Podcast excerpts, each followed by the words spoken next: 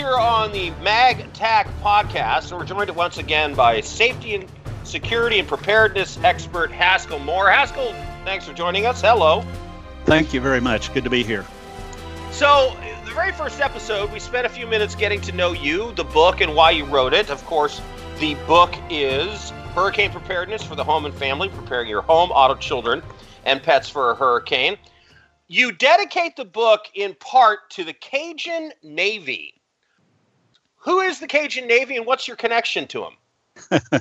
uh, so I got to know the Cajun Navy. Well, we'd seen them uh, in some of the earlier storms and some of the incidents that had happened, uh, hurricanes and so forth, floods over in Louisiana. Uh, but when we had is it Louisiana or is it Louisiana? Uh, either one. It depends Okay. on how much you've Depends had on to who you are. home and where you make it. Right. Right. right. Yeah. Uh, so when we had Hurricane Harvey over here, I remember seeing on TV the police escorting the the Cajun Navy in. Uh, it is a nonprofit group, uh, the Louisiana Cajun Navy, not to be uh, confused with generic Cajun Navy. Uh, the original one was Louisiana Cajun Navy, started by a gentleman by the name of Clyde Kane, and uh, anyway, they they came into Houston, paid their own way, came in here with nothing more than uh, you know the donations that, that some generous people had made, and mostly money out of their own pocket. They brought their pickup trucks, their boats, came in and worked for free, worked tirelessly around the clock, rescuing people literally off the roofs of their houses, out of the neighborhoods here in Houston that had flooded so badly after the hurricane came through, Hurricane Harvey.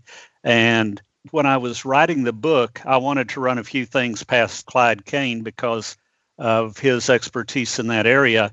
And so I gave him a call and we just hit it off. We both have a very strong passion for people, a strong passion about hurricane preparedness, about helping those who have been affected.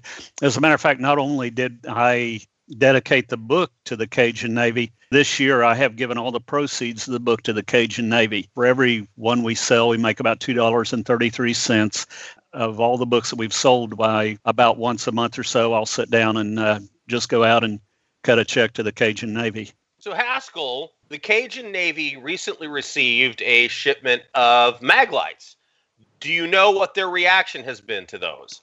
well i've talked to clyde and it's been quite positive he said that was quite a heck of a light he did mention the ability to change the settings on it and to dynamically configure the light the ml300l long running led light ML 4D. 300 Ford L4D. Yes. he talked about the ability to change the brightness level. Everybody always thinks brighter is better. And indeed, in an emergency situation, brighter may indeed be better for a while, especially when you're signaling for help. You know, people think of a flashlight as something you use to see, I can see. but sometimes it's something you use to be seen. And because it has that strobe feature on it, that's a very important feature when you're trying to attract the attention of a helicopter, a rescue boat, something like that.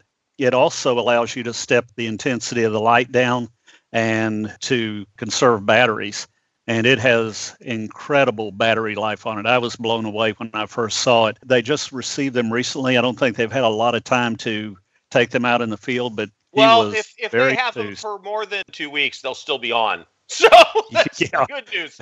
As Yeah, long as you run it in the low mode. And that's one Right. of the smart things about low mode is you you the eco mode you conserve your battery life and your energy. And frankly, in eco mode, it has about the same amount of lumens as the original Maglites had back in 79 that police officers and military and everybody else were carrying.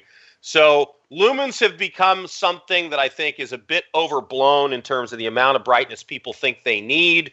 You really need to look at other performance features as well as battery life, the ability to dial up and down the intensity, beam throw, all those things matter. And uh, as you agree, Maglite, when you look at all the different things that you put together, definitely has the overall package. Well, once again, it goes faster than you think. That's another podcast with Haskell Moore, the author of Hurricane Preparedness for the Home and Family, in the box, so to speak. I won't say it's on tape because that would date me to how long I've been doing this.